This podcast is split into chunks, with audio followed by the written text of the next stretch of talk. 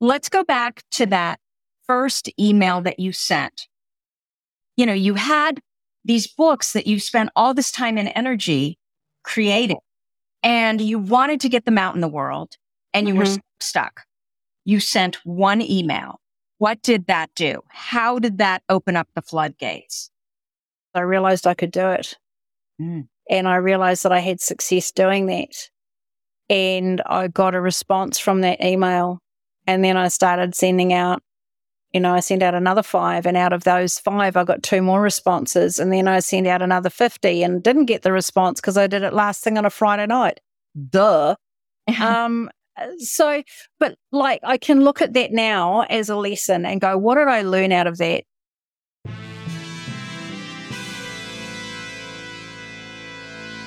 Thomas Edison, Richard Branson, John F. Kennedy, Mozart, Michael Jordan, Will Smith.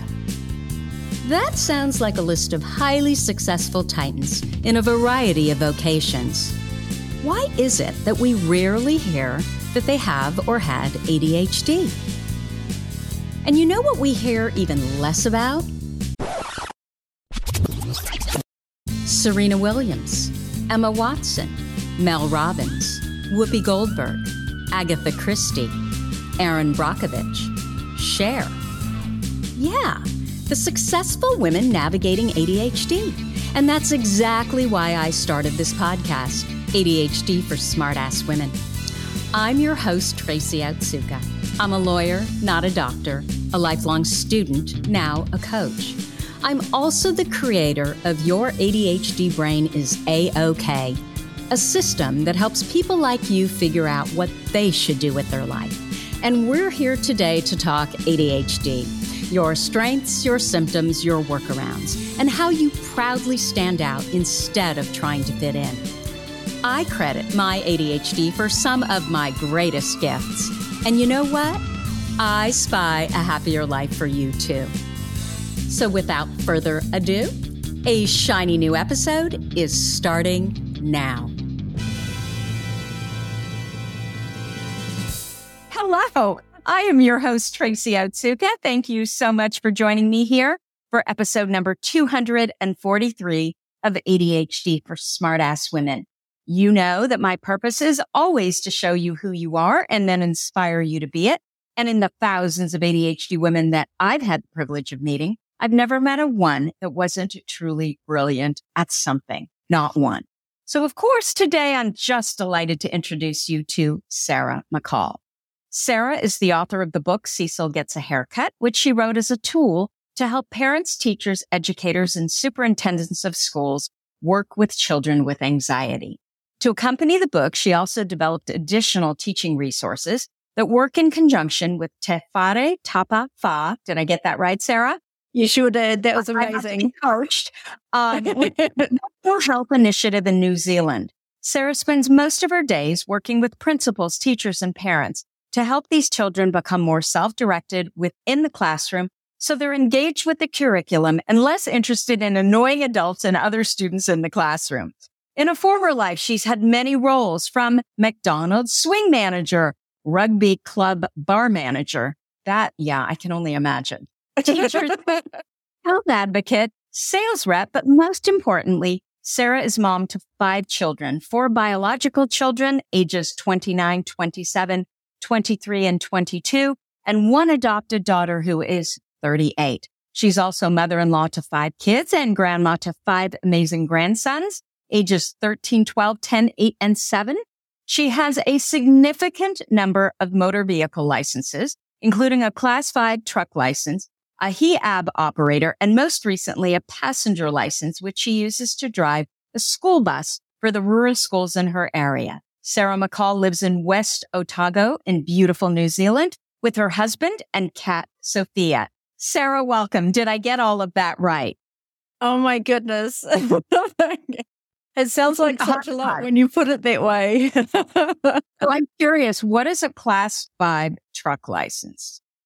Um, so in New Zealand, we have a class one license, which is an ordinary car license, and you can tow a trailer just, you know, to take your garden rubbish to the tip or tow a trailer to I don't know, move some furniture or something like that. Now, if you want to do anything over three and a half ton, you need a class two license, um, up to 18 ton. And then you get a, you apply for a class four license. Now, the class five license is the biggest freaking vehicle you can see on the road, barring, um, mining equipment or the really huge cranes that are purpose built specific cranes. So a HIAB. Um, wait, wait, wait. So the, um, the class five truck license, I yes. think you told me it's bigger than an 18 wheeler. Um, it, it, yeah, it's the biggest vehicle that's available on the road. So it's, it's 50 ton. Okay. And what's the HIAB? HIAB? HIAB. HIAB. Yep.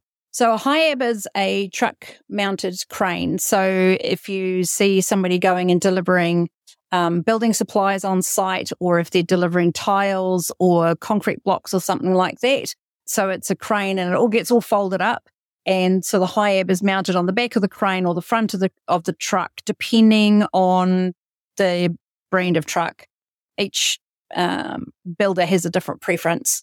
Um, I was using one that was mounted on the back of the truck, um, and it was up to 20 feet. So are you just good with, so I'm in New York and the other day, I think it was yesterday, I saw the biggest truck I have ever seen in uh-huh. downtown Manhattan. It was McDonald's.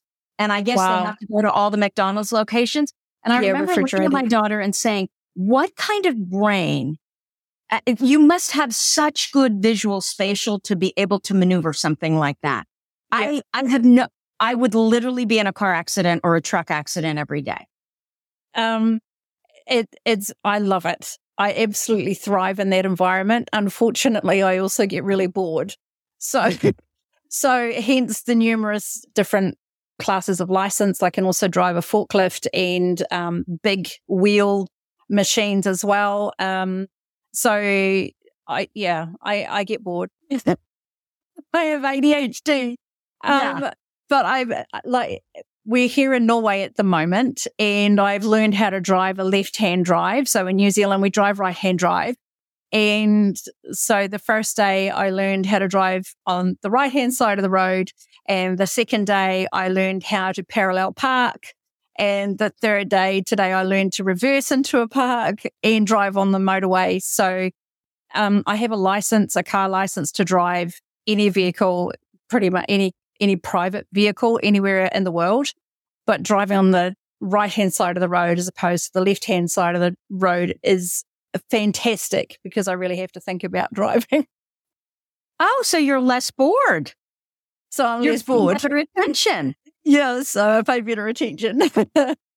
okay, so we went a little bit on the um, car license or truck license tangent. Yeah. But yeah. I always like to start with a discussion about ADHD and your diagnoses and your story. So can okay. you tell us how you were ultimately diagnosed? So I wrote, as you said, I wrote the story Cecil Gets a Haircut and that was for kids with anxiety because I had kids who were dealing with anxiety and were having social meltdowns and sensory overload. I didn't understand. So I did research. Then the, I have all five of those books. So there's a stack of books in the Cecil series. I'm trying to stay on target here. And You're they deal with great. different things. So Roxy, who's Roxy's best day ever, is about a dog with ADHD and she doesn't understand the social dynamic. And so it's easy for me to think in terms of farm animals and farm environment because that's the environment that I'm in. And if a dog runs into the middle of a mob of sheep, the sheep scatter. And my brain went, Oh, that's what people mean when they say that I bounce up to them and I bowl into them. Um, so it was like, okay, I get it now. Something. Hold on one second. This is not intentional. I just realized this.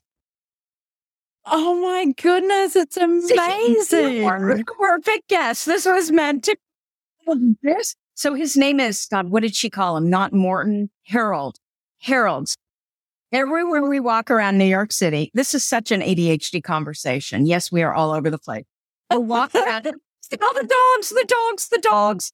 And so my daughter can't have a dog. She's in law school, right? She needs uh-huh. to, she needs to be in school. She needs to be working and be free. And so I bought her Harold so that she would have a pet. So oh, that is fantastic. I love it. Yeah. Okay. So the sheep scatter. And so I was researching Roxy and for Roxy, Roxy's best day ever, which is about a dog with ADHD. And that appealed to my sense of humor. I was unbeknownst to me surrounded by people with ADHD. And I was talking with my friend Holly, who is a coach in, in the States and, you know, she's doing her thing. And she said, Oh, she was getting a diagnosis for ADHD and her son had a diagnosis for ADHD. And so she got her diagnosis for ADHD. And I said, okay. So she kept saying, you know, my ADHD, my ADHD. And I was like, oh, okay, hold the phone. What the heck does that mean for you? Um, tell me about it. And so she told me about everything. And I sat there and my jaw dropped further and further and further and further. And at the end of it, I said, you just described me. And she said, well, yeah. How can you not know that you've got it? Um, wait, what? I beg your pardon? She said, How can you not know that you have ADHD? Why do you think we get on so well? Look at how we talk. Look at how we get on together. Look at how we bounce around all over the show. Look at how you express yourself. And then I went and I talked to my work colleague who I'd always got on really well with. And he was a loner and he actually had a diagnosis of ADHD from probably about three or four because he was male and yeah. he had the physically hyperactive kind of ADHD. I have the mentally, kind, mentally um, insane hyperactivity. Um, and you're also physically hyperactive, though, right? You're combined type. I am very much a combined type. Yes. Um, I find it very difficult to say still. Um, yeah, you're moving all the time yeah, I'm always fiddling with something. Um, and now that I know that it's just part and parcel of, of how my brain is made, that that's the way that I take information in. Like I, I learned for my boys and this is related and I know I'm bouncing, but I learned with my boys that I needed to get them to do something. So whether it was make bread or chop wood or go outside and jump on the trampoline or go for a walk or kick a ball around, that was a way that we could have our you know, talk and, and understand information and process and so on. What I've learned since I got my diagnosis last year and, and by coming on board with you with 9.0 and learning what ADH actually means for me and learning that my brain isn't broken and learning that I have a different way of processing and learning that I have different strengths and learning that the things that I kept so tightly hidden in the deepest, darkest, most secret places of me because I was not enough. I was not okay. I was too much. I was too difficult. I was too loud. I was too big. I was too everything, um, too flighty, too bouncy, you name it. Um, and so to learn that this is just part and parcel of my dynamic and to now be able to navigate that intelligently rather than from being behind the eight ball all the time. So, you know, getting up first thing in the morning and even before I have coffee, you know, I feed the cat, throw some clothes, some exercise clothes on. The cat goes outside. I jump on the bike, 15 minutes hard out, five and a half Ks, 15 minutes. And I am dripping at the end of that and I'm pushing for six Ks. Um, and, so, and that means that I can, I can regulate a bit more. So I drink an obscene amount of coffee very, very strong. I probably drink soup rather than coffee. like it's so thick. It is very strong. Yeah. Mm-hmm. It, it is very strong. Yeah. Okay. So once you, you said, oh, not once, but you had this thought that, oh my gosh, this is me. It's ADHD. How did when, that make, okay, go on. When yeah when she so to back up to your earlier question how did i get my diagnosis? I went to a psychiatrist. Actually i went to my gp and i said okay these people around me are saying that there's a possibility that i have adhd i'd like to pursue it and see what happens. So it was really hard for me to get a diagnosis in the public system here in new zealand and i it took me a long time to to my mind a long time to get one even privately most of last year and then was finally able to connect with an exceptional psychiatrist in Southland. And she said, okay, so why do you think you've got ADHD? And I said, well, these are my friends. This is what's going on for me. This is what they're telling me. And then we carried on and had a conversation. And I said at the end of it, I said, okay, so do I have it or not? She's, oh, heck yes, you've got it. you know, you're only supposed to have a score of up to 100. Yours is 148. So I think we can say you've got a fairly significant diagnosis of ADHD. oh my gosh. Yeah. So, so um, but doing so the research for Roxy was was how I was how I keyed into that. Um, because I, I led with that because I was afraid to ask. So when was this? So this is last year. Oh my gosh. So you're fairly newly diagnosed. I am. I'm just a baby. Just a baby. Uh, so just a baby. Once you knew it was ADHD and you had the benefit of hindsight, what are some of the symptoms that you always wondered about and now you recognize them cl- as clearly ADHD. One of the many symptoms, my glasses. You can see um, I wear purple Irlen glasses um, to help me have depth of field, in spite of which I could still park a truck on a dime because I can feel the truck. So do you have I, vertical hetero, hetero, is it called vertical heterophoria? I think I'm that. Um, I have a I have a vertical and a horizontal stigmatism, okay. which mean that you know how the road shimmers on a hot summer's day? You know how corrugated iron shimmers? I see that all the time. So without my glasses, I see that all the time. Straight lines, vertical lines, checks, I can't even see. Everything is moving. And so that's related to ADHD? So I understand that's also part of part and parcel of it. Um, the insomnia, the insane racing thoughts, the um, needing to move to be able to process information, the hypercritical, the super focus, the irritability, the you know, when I get into the zone and I'm working and somebody comes and asks me what they believe is a reasonable question and I have an unreasonable emotional response to that. Yeah, what were you like as a child, Sarah? Horrible. Wait, what does that mean? I believed I was horrible. I heard, What is wrong with you? Sit down, shut up, be quiet. Why can't you sit still? Don't do, just stop talking, stop asking so many questions. My sister and brother were born within, I think, about 20 months of each other. I'm four and a half years older than my sister, six years older than my brother. Um, I didn't understand the dynamic of having siblings. I didn't, you know, I felt we were immigrants as well. My parents were imported by the New Zealand government from um, America, and I realized that I'm having to, uh, not from America, from the United Kingdom. And I realize I'm speaking too fast, so I'm slowing down. You're not. In fact, most of our listeners love that. Um, will speed you up if you're not fast enough. Okay. Flipping awesome. Okay, so mum and dad were imported by the New Zealand government when mum was six months pregnant with me. So she went through a whole lot of postpartum depression and so on. So I was put into care to so that she could go back to work. So not only was I away from my um from my mum and dad were away from their support systems, I was away from my support system. And so I felt very much cut adrift and so on. I felt rejected and abandoned. And that's, that's my response to the situation. I understand as an adult that it was very necessary for my mum to have those supports in place. I don't blame her. I don't have any bitterness towards her. I simply accept it that that's the way that it is. In the same way that I accept what ADHD is.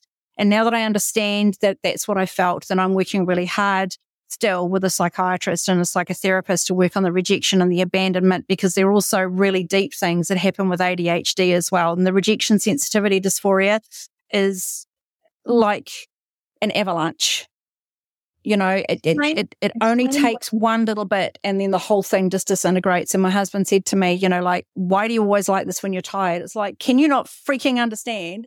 Oh, and I try to hold everything together to appear normal um, just so that everybody else feels comfortable. Like if I behaved and, and was the way that I feel that I should be able to be, nobody would be able to handle me. So I learned from a very early age how to mask. I learned how to behave in a manner that was acceptable to everybody else so that everybody else felt comfortable. But I know without a shadow of a doubt, if my dad hadn't been as hard on me as he had, and he was very strict, and I am so grateful that he was as strict and as tough as he was. because I know without a shadow of a doubt that I would have been in prison. Absolutely without a shadow of a doubt. I had so, the foulest temper, the foulest, most horrible ways of behaving. And it was simply through not understanding, through not having a diagnosis, through not having the support, through frustrated and, and so frustrated. And, you know, it's not that those things aren't experienced still today, but I have understanding that this is just part and parcel of having ADHD. And because of that, I'll sit and I have a conversation with my husband and I'll start it out. Okay. So genuinely seeking understanding here because I genuinely do not understand what the heck just happened. Why are we in this situation? What's going on? He's like, you're tired. I was like, okay, that's fine. And I asked you, I was very clear about this. What's your part in this? You know, so now we can have these really amazing conversations. We pull things apart. We understand the dynamic of what's going on and then we can work from there. And so that's, that's different, Sarah, than what it was before. Before he just assumed you were oh. doing all this on purpose my my ex husband did very definitely. Um, he would. I want to honor the father of my children. Okay, it is not completely his fault. I didn't know any better, mm-hmm. and he was he he is somebody who has Asperger's, and his attitude towards other people is such that he has a master's with postgraduate degree, uh, diplomas, degrees, whatever, in in various other things and I felt that he used his so called intelligence to abuse me. Now that's my response to his behavior. Whether that's true or not is up for anybody to guess. That's my response to his behavior and his mannerism and his way of dealing with me. Yes, I was traumatized. Yes, I had a lot to, to deal with. Yes, I had a lot to sort out. No, I didn't have a diagnosis for ADHD. I also had a thyroid problem. I also had um, I'm allergic to gluten. I'm allergic to anything with barley, rye, oats, or wheat. Apparently, that's all part and parcel of having ADHD. The food sensitivities that go with it as well as crappy thyroid, Hashimoto's hypothyroiditis. It went one way. So I had whatever the heck the other one was. And then it, you know, after the pregnancy, it became Hashimoto's. So there's a whole lot of physical, medical stuff going on, as well as the chemical imbalance in your brain, as well as the which way is up and why don't I fit? So you mentioned that you grew up being told that shut up, sit down. What's wrong with you? I don't know if you said that one. Yeah, I did. I'm curious, was that just in the school system or was that also at home? Was that everywhere? Uh, that was at home as well. Yeah. Um, I think mum and dad found it very tough being here in New Zealand and they had a great expat community. Um, but I, I, yeah, I think Were you the only one? None of your um, siblings um, any of these traits? Um, my brother, in his recent inaugural professorial lecture, admitted to to not feeling like he fit anywhere. And I thought, wow, that's a really amazing thing for him to admit. Um, I look at how super successful they both are and they're incredible people, really, really lovely people. And I absolutely adore them and would do anything at all for them. I don't know. Do they? Who knows? I don't know if they have any, any tendencies towards ADHD. I don't know. Did they struggle? Well, first of all, did you struggle in school? You may have been a pain in the you know what, but were you, you know, did you get good grades? Were you able to, you know, deal oh, with the oh. school oh. system or was it? I was so freaking bored. I used to play all kinds of games in my head, you know, like I'd pretend I was a grocer and, and slow all the maths lessons down because I wasn't allowed to go at my own pace. And that was only in primary school. So up until age 10. And then I started having difficulty as my vision changed through puberty. I started to become um, really struggling with numbers and I started struggling with the more difficult concepts of trigonometry and that sort of thing. I really didn't understand them. I needed a tutor to get through school cert and I still only just scraped through. I got the highest entrance score to the high school, but because I couldn't focus, I didn't end up as dux or anything like that. I was just like, whatever, I don't care. The other thing that I found really hard was that I was having to write my lessons out five and six times just to get the information in even though I tried using music on headphones, you know, my dad would come and say, stop listening to music. You need to concentrate. And it was like, well, hang on a minute. I actually find the music concentrates and helps me concentrate. And he would say, no, it doesn't. It's distracting you from your work. And I know that he did that with the best possible intention. I know he did that with the best possible intention. Said that, right? Parents absolutely. That. That's what. Absolutely. Yep. Dad was brilliant though. This is the thing. Like my dad was brilliant. He was teaching his so-called no hoper math students how to do maths, physics, maths and physics and, you know, basic addition and sums and that sort of thing. He was teaching them through pool and darts and cards and they were beating the scholarship kids because they were kinesthetic learners. So I've done a lot of research into different styles of learning because I figured there had to be something wrong with my brain. I figured that I had to be broken somewhere. So, okay. So this is what I want to ask you. Did you know you were smart or did they get you to believe that, oh, there's something wrong. You're, you're not smart. I believe, I believed that I still struggle with it sometimes. I do let's be honest, I still struggle with it. You know, I look at my accomplished brother, I look at my accomplished sister, you know, who, and, and again, I want to protect them because ADHD, loose cannon, black sheep, whatever you want to say over here, I don't want to bring any shame on them. Um, I've lived enough of a lifetime with that sort of stuff. I don't want to, you know, do anything that would dishonor them or disrespect their position. And they are very well known in the international community. I do not want to do anything that, you know, in any way, shape or form does any kind of damage to to their reputation because it's definitely not my intention. I love them, I adore them, I want to honor them the best way that I can, but I also know that you know I do things without thinking because I have ADHD. I blurt stuff out with the best of intentions and don't think things through and, and, and it makes sense in my head, but then it comes out of my mouth and it doesn't make sense. And I hurt people that way. And that is so hard. And yes, I absolutely believed that I was stupid. Absolutely believed that there was nothing smart about me. Absolutely believed my, you know, my brother's, he's a flippant professor. My sister is, you know, internationally recognized as an incredible person in the HR community. Phenomenal people, incredible people, amazing people. And I have always felt like the black sheep. I have always felt that I'm broken. I have always felt that I'm stupid. I've always felt that I'm not enough, that I'm not good enough. And I struggle with that every day. Having said that, there are some things that I am extraordinarily good at, extraordinarily, unreasonably good at. I can pick up languages like that. That's a God given gift. I learned French and German at school, went 30 years ago when we came um, my ex husband and I came to stay with my grandparents. We went to Italy to spend some time with my pen pal. Within 10 days, in full immersion, I was speaking Italian, answering the phone, speaking Italian. I, we have been here, what's today, Monday? We've been here less than a week and I'm starting and I'm translating Norwegian.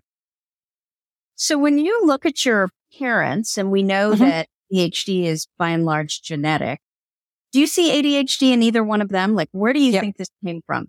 Your dad? Yep, it's definitely. Yeah. Well, just how you, you were telling me that he educated students, right? It, he was just creative and out of the box.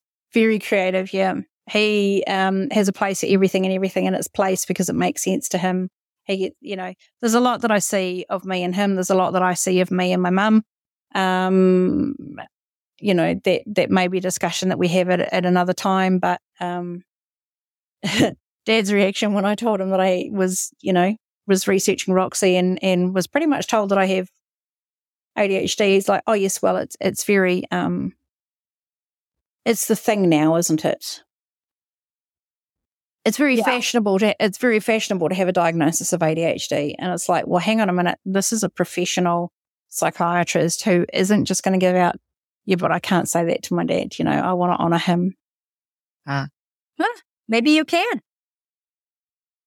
Maybe. We'll see. Okay. So Sarah, also yes. known as Granny Mac. And tell me, where yes. did Granny Mac come from? Because I haven't mentioned that yet, but it, I just remembered I was always confused. Okay. what's her name again? What's her name again? Because you go by, what is Granny Mac?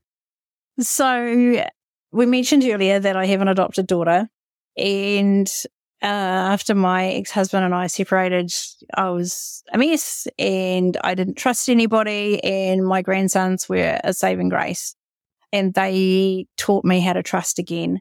And when I dared bring my husband, Malcolm, into, um, you know, I, I thought, well, I'll give him this much trust, you know, and we went to have coffee one day. He made it possible for me to go and see my daughter. Um, my ex-husband wasn't that keen on, you know, going and seeing, spending time with her. Um, but, you know, Malcolm made time to go and see her and he said, Oh, look, it's only an hour and a half away. Let's go visit. And this is your husband, right? This, this is your, this is, this is my husband that I've been married to for two and a half years. Yeah. Okay. Okay. A newlywed. Yeah. Yes. Very much so. Um, yeah. And he made time to go and see family. He's got an incredible relationship with his own three adult children. And my, the, the boys were, yeah, they were all over him and they were calling him Papa Mac right from the get go. They always called me Grandma Sarah. And then Micah came out and he said, you know, we're going to stop calling you Grandma Sarah. You're Granny Mac. You're going to be Granny Mac because my last name is McCall. Okay. That's so it changed from Grandma Sarah to Granny Mac. Got it. And okay. with that, there was like a, a click. It, it, it, just, things clicked in. And it was the same with Cecil. You know, when I was first writing the book, it was called Shearing Day in the Valley. And I just, I wasn't happy with the title and I wasn't happy with the book. And then I was sitting at a friend's table and her grandson is called Cecil. And we were just talking about him. And then all of a sudden there was another click and it was like, Cecil gets a haircut. Oh my gosh, that works. Because here we have this perfectly, mostly relatable because Islanders and some Maori have the tradition of not getting their haircut until they're 10, um, especially for the males. But females don't get their haircut, you know, very often. It's a cultural thing. And so that's why I say it's a mostly relatable thing so that people have something that they can put some framework. There's a framework there for them to begin to understand that perhaps there's things that are normal for most people that aren't normal for other people. And now we have a framework of understanding. And so that's taking a really difficult concept and explaining it very simply and that seems to be something that I'm particularly good at. Which is an ADHD thing. You think? If you've been listening to Sarah in this podcast episode, she's talking about how the Your ADHD Brain is A-OK program really helped her become the best expert on herself. That's exactly what we do in A-OK. I teach ADHD women how to trust themselves and build their confidence. And that starts with really learning about who they are, what's truly important to them, and what they need to be happy. Our six week program, Your ADHD Brain is A-OK, includes my patented six step program, live coaching with me, and a private community of women just like you and Sarah. If you've been thinking about ending your year on a high note with A-OK, it's time. This is the one to sign up for because it's our last cohort of the year and it will start next Tuesday, September 5th. In just six weeks, you too can be as purposeful, confident, and driven as Sarah, knowing what you need in your life to live to your full potential and live a life of meaning. You can find out more at spyhappy.me forward slash AOK.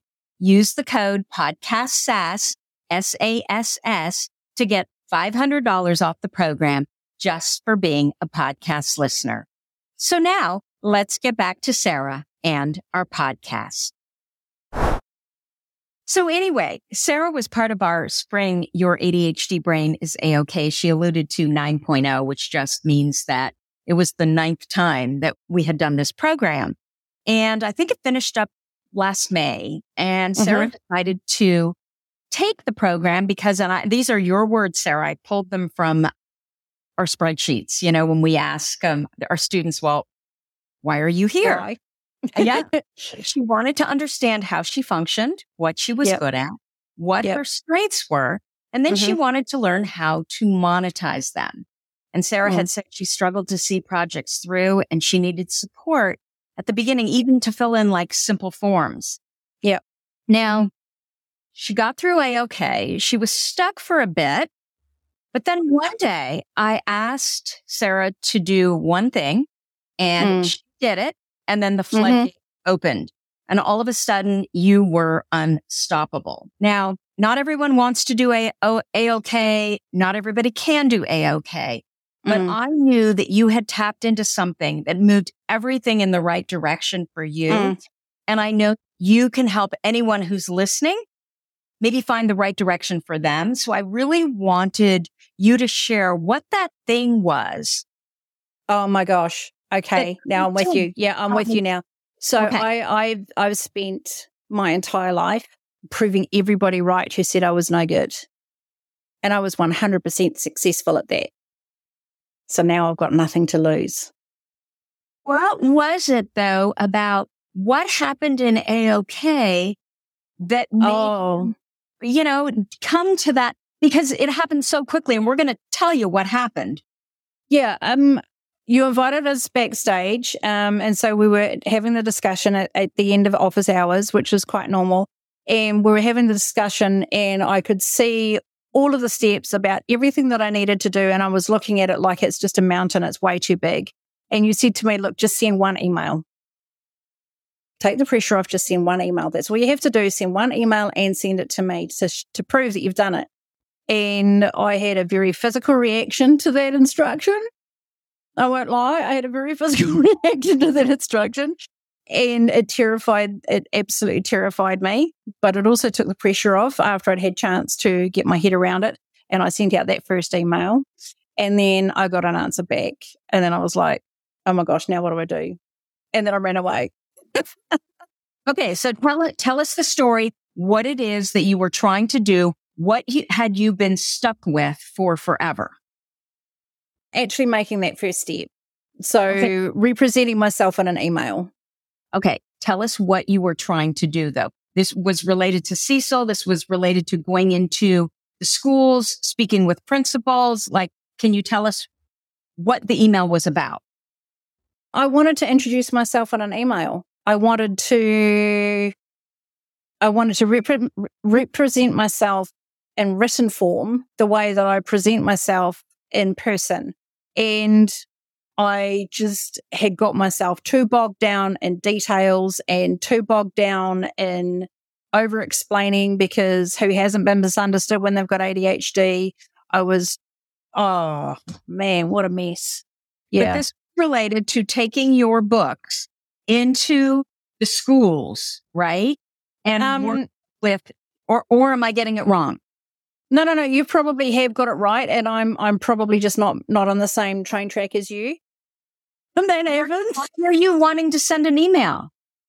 What was your because goal? I just, oh my gosh, I want to read these books. I want to connect with kids who've got ADHD or ASD. I want to connect with parents and teachers and students who have got no idea what it means to have ADHD. I want to help the other kids in the classroom to relate to the kids with ADHD because flipping heck, everybody deserves to have a friend. Yeah. And if you don't understand, if you have no point of reference, then how on earth are you supposed to start a conversation? And so the courageous conversation was born. So let's see how this works for us. You know, hey, can I read you a really great story? Mm-hmm. Would it be okay if I came and read the story about a cute New Zealand lamb who struggles with anxiety? Um, and so now that's what I'm doing is going and reading the storybook and, you know, getting opportunity to coach and driving the school bus. And I've got a kid in my school bus who's just recently diagnosed with ADHD. And he came and he told me this and I was like, oh, so blah, blah, blah, blah, blah, blah, blah, blah, blah. He's like, wait, what? I'm like, yeah, dude, don't you know? He's like, what do you mean? I'm like, why do you think I get you to go for a run as soon as you come to the bus on days when you're having a really hard time sitting still? Hello, I get it. He's like, oh, huh. so that's why you say that. I said, that's why I say that. And that's why you do, and that's why I do that. And that's why, and that's why I do that. And so all of a sudden, I've got this incredible dynamic, this incredible ability to connect with somebody who feels so out of kilter and so lost in a world that doesn't make sense to them. And now I have this opportunity, you know, now I've got this point of reference with them and I give them a framework to understand a world that just doesn't make sense to them. And yeah. so did you, do you tell did you tell them, "Oh, I've got ADHD too."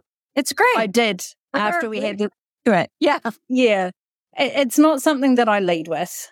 Yeah. It, it, it isn't something that I lead with for a while. Um, certainly with doing all the testing and stuff that we had to do for the bus and a lot of the um, we have to sit still to do a lot of the exam work and stuff for the for the bus and for the Ministry of Education. We've got a lot more written work and stuff to do. So I had to tell the other students in the class, look, guys, I've got ADHD. That means I am going to move.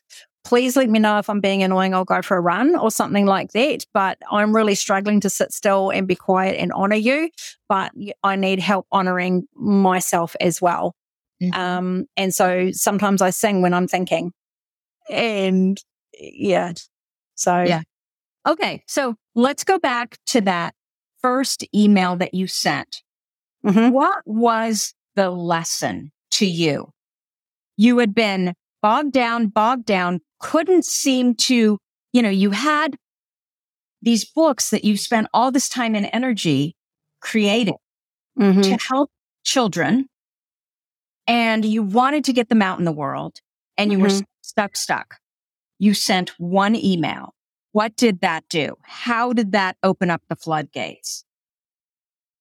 Because I realized I could do it. Mm. And I realized that I had success doing that.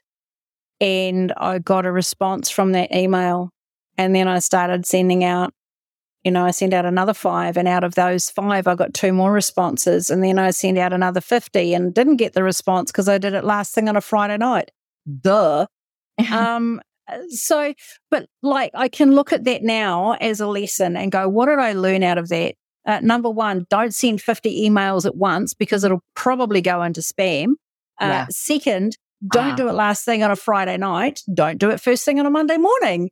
Right. Maybe take in, maybe, maybe go on a road trip and maybe go and take morning tea for the staff and mm maybe make a point of connection. Do things differently because I have ADHD do things with a different way of, of being because I have ADHD. Do it, you know, be creative. I mean, I have this freaking amazing brain. Why be boring and do it in an email when I can, you know, do it in person? Um, speaking of doing it in person, oh my gosh. So technically we're supposed to be on holiday about that.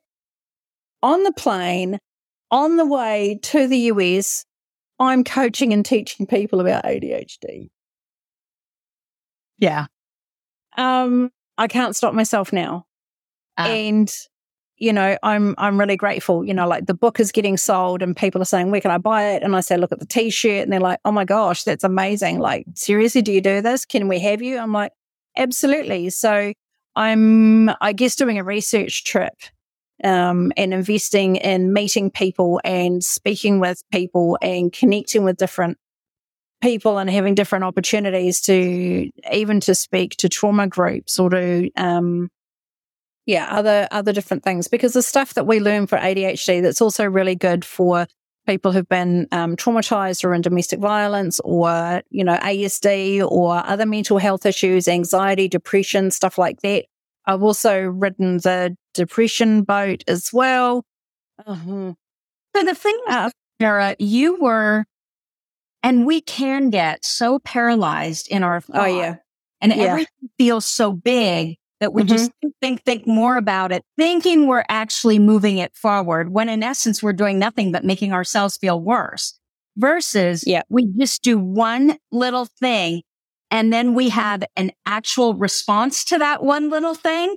And that is what moves everything forward. It's like, you know, it's like a big wheel, right? And once it starts moving, it's going a little downhill. It can't stop. Well, you knew that there would be a dopamine hit from that. and what do we look for as a dopamine hit? Okay. And look, it's interesting.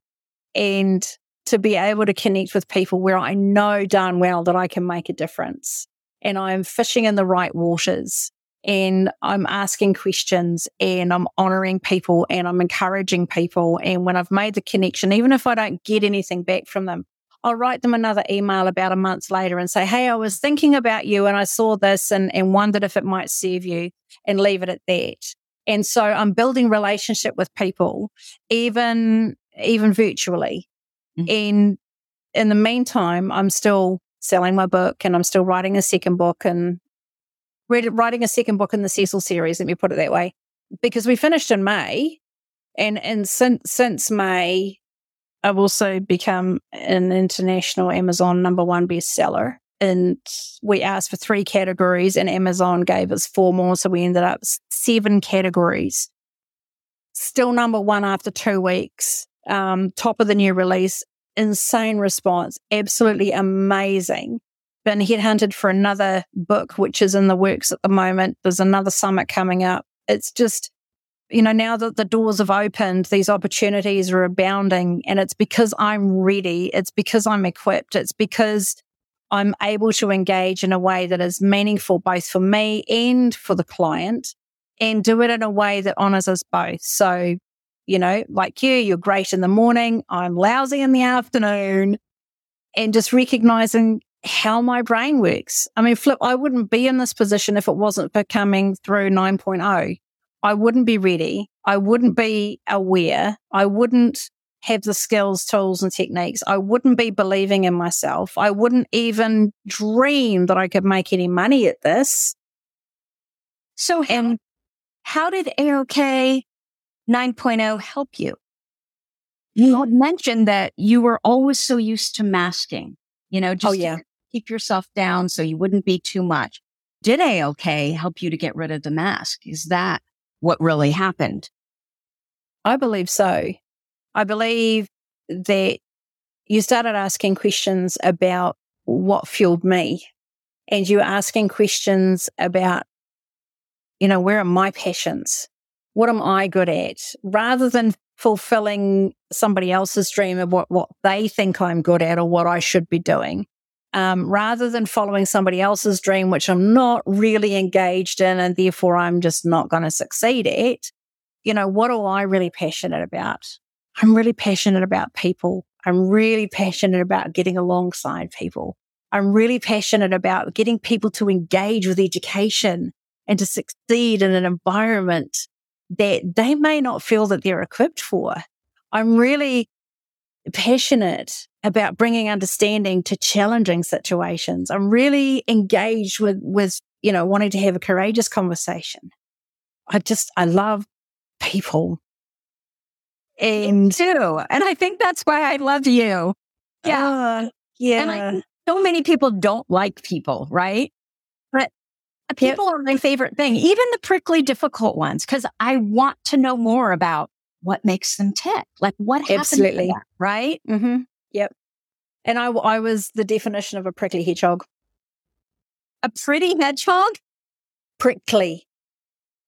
Prickly. Yeah. Ah. Oh, re- you? You? Oh, yeah. Oh my gosh, yeah, you couldn't touch me without me balling up into, it. you know, I was so prickly and horrible to be around. Um, and that because you didn't, you didn't know who you really were. Yeah, like absolutely. Brilliance. Yep. Absolutely. You blow me away because you're, you're basically self-taught. Yep. But everything that comes out of your mouth is so intentional. And I know how much you love kids. And mm-hmm. I know how much you, your whole goal in life is just to help them. And, and so, the parents. Mm-hmm. Yes. And you will make yourself uncomfortable just mm-hmm. to be to do that. Yeah. Once you got started, right? Because yeah, the discomfort doesn't feel nearly as good as all the dopamine and positive emotion once you've made yourself uncomfortable, right? And you're moving forward. The amazing thing about the discomfort is that you recognize it as a stepping stone on the way to that dopamine hit and and the discomfort is is no different to putting on a pair of high heeled shoes for the first time. It's no different to stepping outside of your front door when you've been, um, I hate to use the word incarcerated, but when you've, you know, when you've been I, I locked myself in, in my own home for years because I was terrified of going outside. So, you know, going outside. towards people. This is what you did to yourself. Well, yeah. you didn't do it by yourself though. Right? That's what I did to myself. I yeah. allowed, I, I did it. I had a choice in the matter. I didn't know I had a choice in the matter, but I did make some choices that weren't very helpful or healthy. And that's the thing is that I recognize that now. I had a whole stack of choices that I wasn't aware that I was making, all in a in an effort to keep myself safe. I'm sorry, because you were making them for other people. Those choices. I was making them for other people. I was making them to stay safe. Yeah. Yeah. Well, well, my definition of safe. Let's put it that way. Trauma will do that to us, right? Yep. Yep. So clearly, ADHD it made a big difference to your life. Excuse me, not ADHD, but ADHD as well, right? The diagnosis mm-hmm. of ADHD made a big difference to your life. Oh my gosh. The day that she said that, I said, Oh my God, now I make sense. And it was as if I had been, it, it really was a snap thing, and I could feel this incredible weight come off. And I was flying for days and then the grief hit. And there's still some days it's there, but you know, it, it's, you know, if I'm having a tough day, I say to my husband, look, and I said to him this morning, I said, you know, today could be a tough day. And he's like, why? And I said, well, this is what's happening. He's like, sweetheart, you're getting bogged down in details. You don't have to be that way. Tracy doesn't expect that from you. You don't have to go through all of that. Just do, just do this. And I was thinking, it's all very well for you to say that. You're neurotypical. but um, you picked and I realized partner. Yes, I do. Thank God. And oh you know, gosh. yeah. And he just said, "Look, you know, that makes you know, so it was different. so right. Supportive it was so you. right. Yep, absolutely. And and this is what he keeps telling me. And we get it wrong, and we are far from perfect, but we are so invested in the fact that we love each other really, really well. And we could be diametrically opposed in our opinion of a situation and be absolutely rock solid in the love that we have for one another. And we don't have to attack each other's personality and we don't have to attack each other's um, decisions because I can respect that he sees 69 and, and I see 96. Ah, uh, you're a team. Yeah, absolutely. Yep. I love it. So, what do you think the key is to living successfully with ADHD? Oh my gosh, get educated. Without a shadow of a doubt, get educated. Understand what ADHD is. And then when you understand what it is, get invested in this flipping AOK. I mean, oh my gosh, life changing. Hello. Get invested in your, you know, I can't even say it probably. Your ADHD brain is A-OK. Thank you. See, I, letters and numbers, they trip me up still. Your ADHD brain is A-OK.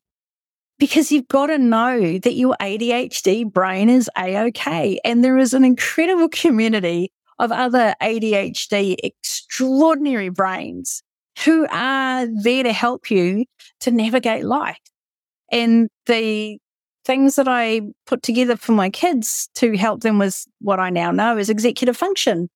Like I have a strict routine in the morning, executive function. I have a strict routine when it comes to cooking, executive function.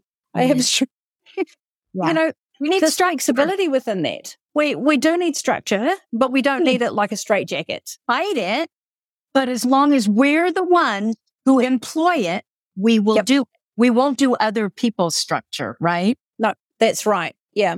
And, and some of your structure is some of your structure just doesn't work for me. And that's absolutely okay because you've given me the idea of what that structure might look like. This is something that's working for me. Use it if it serves you. Yeah. Yeah. And that's the difference. You're not telling me this is how I have to do it. And so I'm not trying to cram myself into your way of doing things. I'm taking what you're teaching and I'm going, okay, that doesn't make sense for me. I see where you're coming from. Let me do it this way. And it works really well for me. But you can't do that unless you know exactly who you are, right? Oh, that's exactly right. Yep. And what doesn't work for you. So I think happens with ADHD people, I'll say women, mm-hmm. that's who we work with is mm-hmm. we have never built the foundation. We don't know who we are. We don't know what's important to us. We don't know what our passions are, what no. our strengths are. And so no. we're taking all of their systems. They're not working. And then we're mm-hmm. wondering, why are they not working? Yeah. You don't know who you are. And that is the foundation. You're yeah. the one that has to create the structure for you. I saw this book in the stationery shop I was in today and it's called Sort Your Brain Out. Yeah. Yeah. And, yeah. I, and I looked at it and it is a journal with empty pages and lines. It's like, are you freaking kidding me? There is no structure in this. There's no guidelines on this. How the heck can you charge $30 for this journal? I could do a better job with that myself. You know, it came home and sort of like, boom, boom, done. You know, I've got to stick it on Amazon actually. That's a good point. Sarah, what's your number one ADHD workaround? Ooh, number one. You know, something like that Data-X Cube that I always use. Is there anything that you kind of fall back on? Um, I regularly, I, hmm, there's a, there's a number of, of ADHD workarounds that I use every single day. One of them is drink a lot of coffee. Number two is, well, exercise. Number three is I regularly do a brain dump. You have a, a, very structured way of doing things, which is absolutely phenomenal and it works brilliantly. My brain doesn't work that way. That's absolutely okay. But I take what does work, which is to get the stuff out of my brain and I put it up on my cupboard. And my cupboard is like a whiteboard. So it has two doors and I put everything that I'm thinking about down on those, on those doors. And because it's on those doors, I'm now accountable to it and I get it done. And my sweet man will come back to me and say, How are you going with your brain dump, sweetheart? I was like, mm. You know, like when we were when we were coming away for overseas, there was a stack of stuff that I wanted to get done. Um, and some of those resources that we were talking about before, making sure that they were in a, a logical way of being that covers the entire curriculum from health to mathematics to science to, you know, all of that so that there's a, an outline of a lesson plan that works with that works with Cecil. So there's all those education resources there for the teachers, and then there's other stuff, superintendents. That's another thing. But the thing was at that time was to have everything out there on the whiteboard and so that I could see what was there. And so now it started making sense and then I could start crossing things off and I left them up there and every little gold star that, you know, you have, I would have a line through things. And that for me was my, you know, yeah. that was my gold star was having a line through things what? that I'd succeeded at doing. You were a um, 5% finisher. I did it. I did it. There's also something about just getting it out of your brain, right? Oh, getting yeah. out of your brain and somewhere else. And I love yep. how it's visual. So it's there for you to walk by and see it. And I can't get away from it. I have to go past it. Yeah. I have to go past it to get coffee. I have to go past it to go and meet. I have to go past it to cook food. I have to go past it to go to, the, you know, it's always there. And because it's always there, it's always visual and I don't block it out. I, I can see it and I'm like, oh, yep. And I just touch on it and walk away. And there may be some things that I need to, to think about. And because it's there and it's visual and I'm a visual kinesthetic person and I'm moving, so I'm connecting the way that my ADHD works and I'm connecting all of those dots every time I go past that list. So rather than being something that is static on a piece of paper, which doesn't work for me, I've taken the idea, I've made it work for me, and I've connected my ADHD brilliance with it. And now I've got so much work done before we, before we left because I knew I was under the pump. You know, and I had it finished 10 days before we left, which is great because then I got sick. No. So, Sarah, I had a, yeah. people find you if they want to know more about you and what you do? Oh my gosh. Well, thank you for asking. So you can find me on Facebook. Um, you can find me Sarah McCall. You can find me um, on my website, which is www.grannymac, G R A N N Y M A C grannymac.co.nz is my website. But yeah, you can find me on, on Facebook if you look up Granny Mac NZ. Um, okay, wait. On Facebook, is it Sarah McCall or is it Granny Mac? So My personal is is Sarah McCall. That's a public page, and then I have Granny Mac in Rips ZN Doofus. Granny Mac and Z is is also where you can find me, but yeah, grannymac.co.nz. Sounds yep. good. And if anyone wants to buy the book, Cecil Gets a Haircut, where can they find that? Amazon. Okay. On Amazon. Just, so I'm going to have this all in the show notes. So there will be links there. Sarah, thank you so much for spending time with us here today. Thank you so much for having me. It's an incredible privilege, one I don't take lightly. Thank you so much for all that you've done for us with ADHD. Your brain is A OK. It's a huge difference to the ADHD community. Thank you. Thank you. And we're so, so grateful. So, so grateful that you keep showing up every single time and keep doing what you say you're going to do and keep showing us our brilliance and keep reminding us of our brilliance. And we're incredibly yeah. indebted to you. Thank you so, so much. We do what we do because we love people, right, Sarah? Absolutely. Absolutely love people. Yeah. Wonderful. So that's what I have for you for this week. If you like this episode with Sarah McCall, please let us know by leaving a review. Our goal is to change the conversation around ADHD, helping as many women as we possibly can learn how their ADHD brains work so that they too may discover their amazing strengths. And if you're interested in learning more about my coaching program that we've been talking about, Your ADHD Brain is A-OK, and would love to be part of a community with women just like Sarah, you can find out more information at spyhappy.me forward slash AOK. And if you sign up now with the code podcast SAS, S-A-S-S, you'll get $500 off just for being a valued podcast listener. As always, you're listening to ADHD for Smartass Women. Thank you so much for listening, and I'll see you here next week. You've been listening to the ADHD for Smartass Women podcast. I'm your host, Tracy Otsuka, and we're available on iTunes, Stitcher, Spotify, and Google Podcasts. Not coincidentally, ADHD for Smartass Women, it's also the name of our free Facebook group. We're a totally smartass community of successful, ambitious women who share our ADHD wins, questions, and workarounds. Join us at tracyotsuka.com, where you can also find more information on our Your ADHD Brain is A-OK system. I spy a happier life for us, and I'll see you again next week.